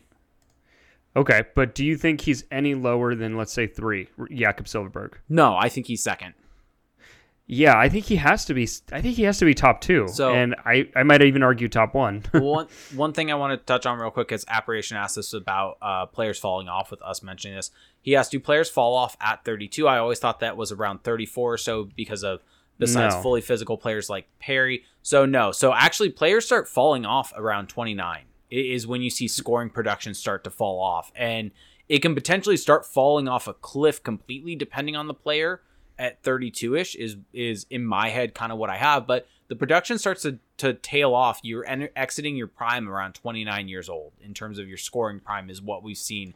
yeah, twenty nine to thirty. Maybe some Yeah. guys thirty one, but yeah. Yeah, and apparition. Hold on, I'll find an article and I'll link it in the Twitch chat for you, so you can see that aging curve uh, documentation, kind of that we're talking about. Um, and Sean Siebel asked, "What's his injury record? Not so bad, right?" Silfverberg actually was injured a decent amount, I think, early on in his Ducks tenure, but since then he's been pretty good in terms Oh, of yeah. injuries. He he's been pretty healthy. Has played a fair amount of hockey uh, for the Ducks. I'm looking at his games played. He's consistently in the 70 plus game range for the Ducks outside of um, it looks like basically 13 14 was the only season that he played underneath uh, 70 games in a full season. And that Yeah. was, I believe, he broke his wrist. That was his first season with the Ducks, and he hurt him, uh, hurt his wrist during that season. Yeah, the, the, the thing with Silfverberg is that there's nothing, I guess, sexy about his game, right? But he Mm-hmm. is just so reliable and he can be so effective in multiple facets of the game. Whereas Rakell, I think he's just so he is very good offensively and he's good at getting his own shot and his shot is very potent, but he doesn't he doesn't bring a ton else outside of that. And that's fine. You you can't have guys who do it all all the time, right? You, you need specialists. And I think that's what Rickard Rakell is at this point. Yeah, exactly. Uh, Um, so yeah. yeah, so if anyone in the Twitch chat, by the way, has any questions, start throwing them in. Um, I mean, let me ask you this: How do you feel about Silfverberg though in the contract overall? So I think again, I, I think right now the keys the way he plays, I think he it's he's probably worth his contract. Maybe it's a little of an overpay because the offensive production isn't really there, and I think the way contracts tend to be decided is is by offensive output. But if you dig deeper into what he does overall, I think that it, he's definitely worth it. And so right now it's fine. It makes sense for what the Ducks are trying to do, get back into the playoff hunt. And yeah, on the back end, it could take a slide. But even then, I think he, for example, a Rickard Rakell, I think this is a good comparison to make. Rickard Rakell is, you know, in the last three years has been a very good finisher. He's a good shooter. He's a guy who drives offense and has also been good on the power play. But once he ages, for example, we don't know how his how he's going to be able to get that kind of offense. Maybe once his athleticism wanes a bit. Whereas Silfverberg, I think he's going to at least still be able to bring you something, for example, defensively as he ages. And I'm not saying that I'd rather have Silfverberg than Rakell. They just do different things. But I, I think there's a there's a world where Silfverberg does age rather gracefully. Yeah, no, there there definitely is. And so actually, so I found that article and I threw it in our Twitch chat. But there's one quote in there that comes from Rob Vollman uh, from StatShot, which is a very good book. Highly suggest everyone, uh, if you are interested in analytics, go check it out. It's a good primer. It is a little bit dated. It was pre expected goals really being a thing. Um, but it's still a great, uh, great tool to be able to read to uh, kind of understand and break down some things. And actually, uh, Rob Vollman now is actually employed by the Yep. LA Kings, and so Yep. that kind of shows you the the quality of work that he did. That he was then hired uh, by uh, the LA Kings, and he put out a lot of great work that I believe is also available online uh, for you to go check out. But he had this uh, quote from StatShot: "Most players hit their peak by the age of 24 or 25, then decline gradually until age 30, at which point their performance can begin to tumble more noticeably, with the risk of absolute collapse by age 34 or 35." Yeah, which I mean that makes sense, but I think Yeah. for a lot of people before that came out, before that kind of became more thought of, people thought that it, your 30 prime, prime. extended. Yeah, exactly. That 30 is when you hit your prime, or, or you know that those late 20s. But realistically, it's it's sooner than that. So Yeah.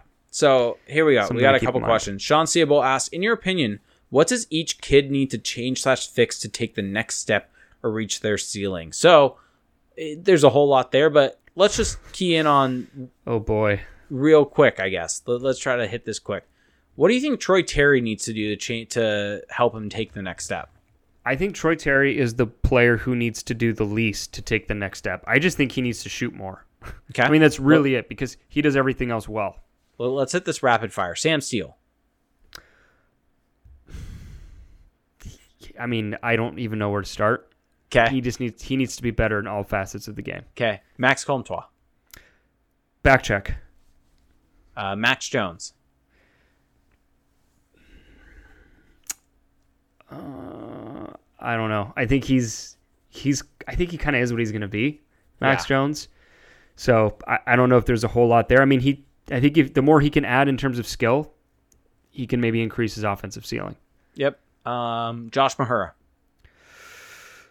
Get a well-rounded game. He do, he already does good things offensively, but he's to earn that trust, he's going to have to really bring it defensively. And now the most fun one for me, Brendan Guhle.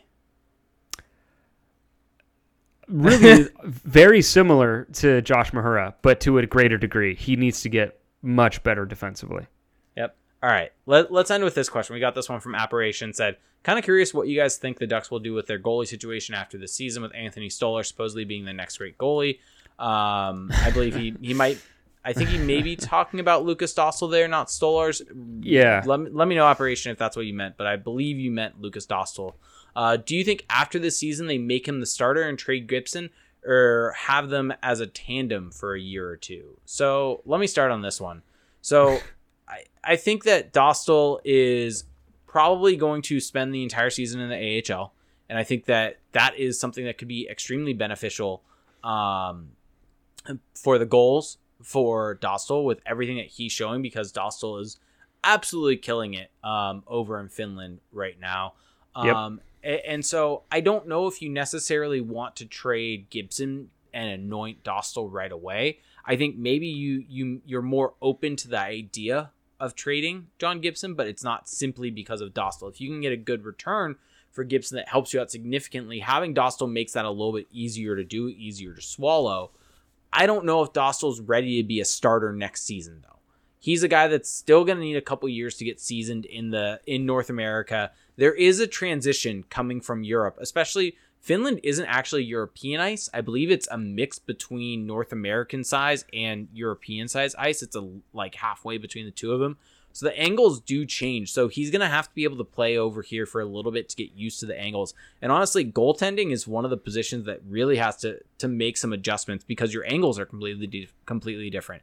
If guys along the boards, it's a completely different play than uh, in North America than anywhere else. So by the way, currently he has a 947 save percentage over in uh, Finland. So Yeah. he's very good. In a good Um, league. So, yes. So I think he's going to be the AHL starter for the next year or two, and then maybe bring him up and start making it more of a tandem situation with Gibson. Yeah. And as Gibson starts to hit his late 20s, early 30s, it becomes a tandem. And maybe you do look at trading Gibson. Maybe you do what uh, a team like Tampa Bay did, where they move Ben Bishop.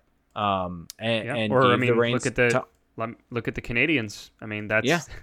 in this scenario, Lukas Dostal is Carey Price, and Jaroslav Halak was the older prospect. But I am a bit more on the side of just why not just have a really good tandem in, indefinitely, right? Unless, yeah, you can trade Gibson for value and then move off of that contract. But I would love to see that tandem. I think that'd be excellent.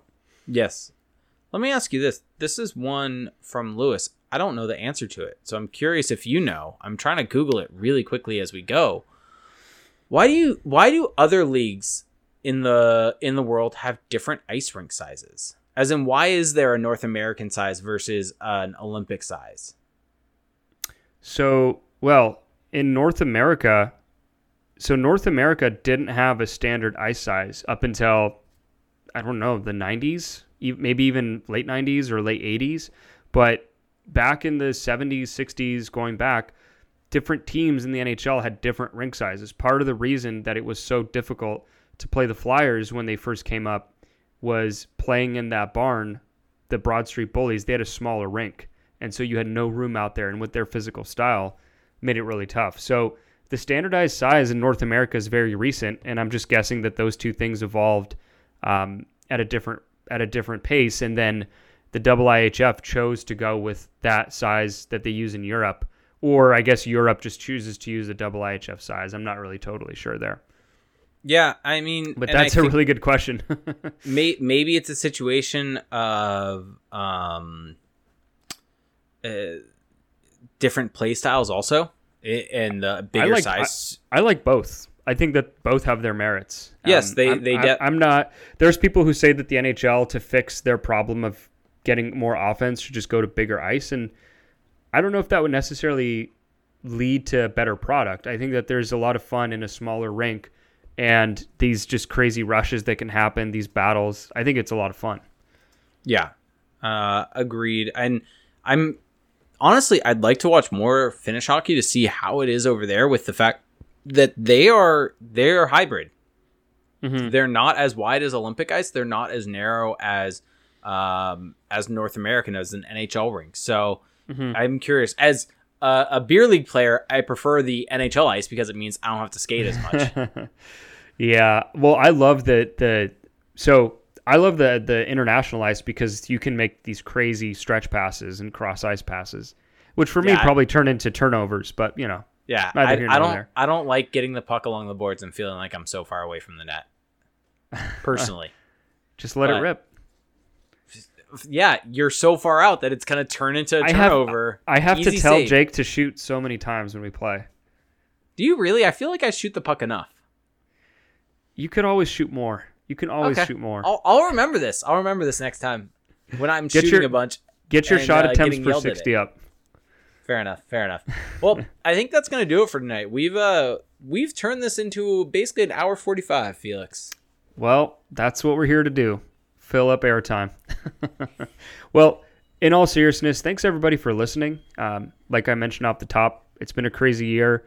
It is mercifully winding down, hopefully to bigger and better things. So we really do appreciate everybody sticking with us. We are going to get back to hockey at some point, January, February, whenever that will be and I'm sure that the Ducks will have things to announce. We'll get probably the jersey announcement at some point. So there, there's some good stuff on the way, and we'll find ways to keep it interesting with guests, different things like that. So stay with us, and if you do enjoy what you've been hearing, there's a there's a number of different ways that you can support this show. So the one that we really do appreciate and that does benefit you is our Patreon page, which we talked about earlier in the show. So there are two tiers, uh, you know, where you can be a patron. So for a dollar a month you get access to our patrons only Discord chat.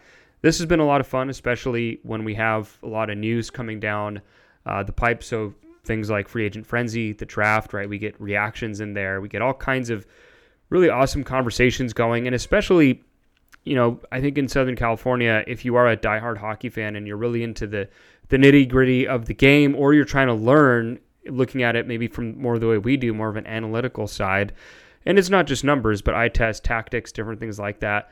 Uh, this this Discord chat really does give you a good community to to kind of delve into that and find out more. So that's that's for a dollar a month. It's a buck. Now, if you want to up the ante here and go to five dollars a month, you still get access to the Discord chat, but you also get two bonus episodes a month. So if you enjoy what we do here uh, you get that even more on the, the bonus episodes. And on those, we can really go and dive deep into topics. So, for example, the one that we did recently, we just took a look at the Ducks roster for next year, kind of player by player, projecting it out, looking at you know it, whether or not this is the the way to go for the Ducks to be trying to make the playoffs. You know, some kind of bigger picture questions. Of course, part of I think the benefit of that show is that because it is uh, just for a select audience, we are a bit more unfiltered, so there's a lot more banter.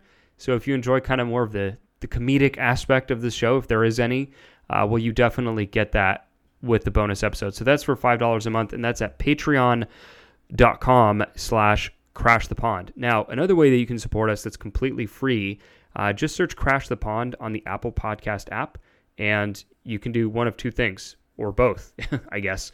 Uh, you can just pull up the name, pull up the show, just leave a five star rating. That is always appreciated, it goes a long way. But you can also leave a rating and leave a review. These listener reviews, first off, we love reading them. It's great to hear from you guys, but also they really do help us climb those rankings and help us keep the lights on over here. Um, so that is really appreciated. That's at the Apple Podcast app. We're on all of your favorite uh, podcast platforms, Spotify. We're on YouTube, youtube.com slash crash the pond.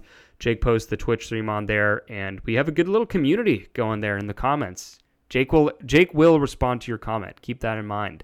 Um, so if you're if you're on YouTube, if that's how you like to consume your podcasts, uh, make sure you're subscribing there and uh, turning your notifications on so you know uh, when those episodes are going up. Although, spoiler alert, typically it's going to be Monday mornings. Monday, 6 a.m. ish, right around there. Yep, and as we talked about in the middle of the show ish, I, I don't even remember when that was anymore. But if you are looking to up your grooming game, uh, use that code CTP at checkout at manscaped.com and you get 20% off of your order and you help out your favorite podcasts. So, Yep, I'd say it's a Um, win win. definitely. Um, that everything? I think that's it. We talked about the Twitch stream, right? Yep. So the only thing that I really want to add is everyone make sure to go out and vote. Yep. So, on that note, everybody, thanks so much for listening. Hope you guys have a great week, and we will talk to you at the next show. Bye.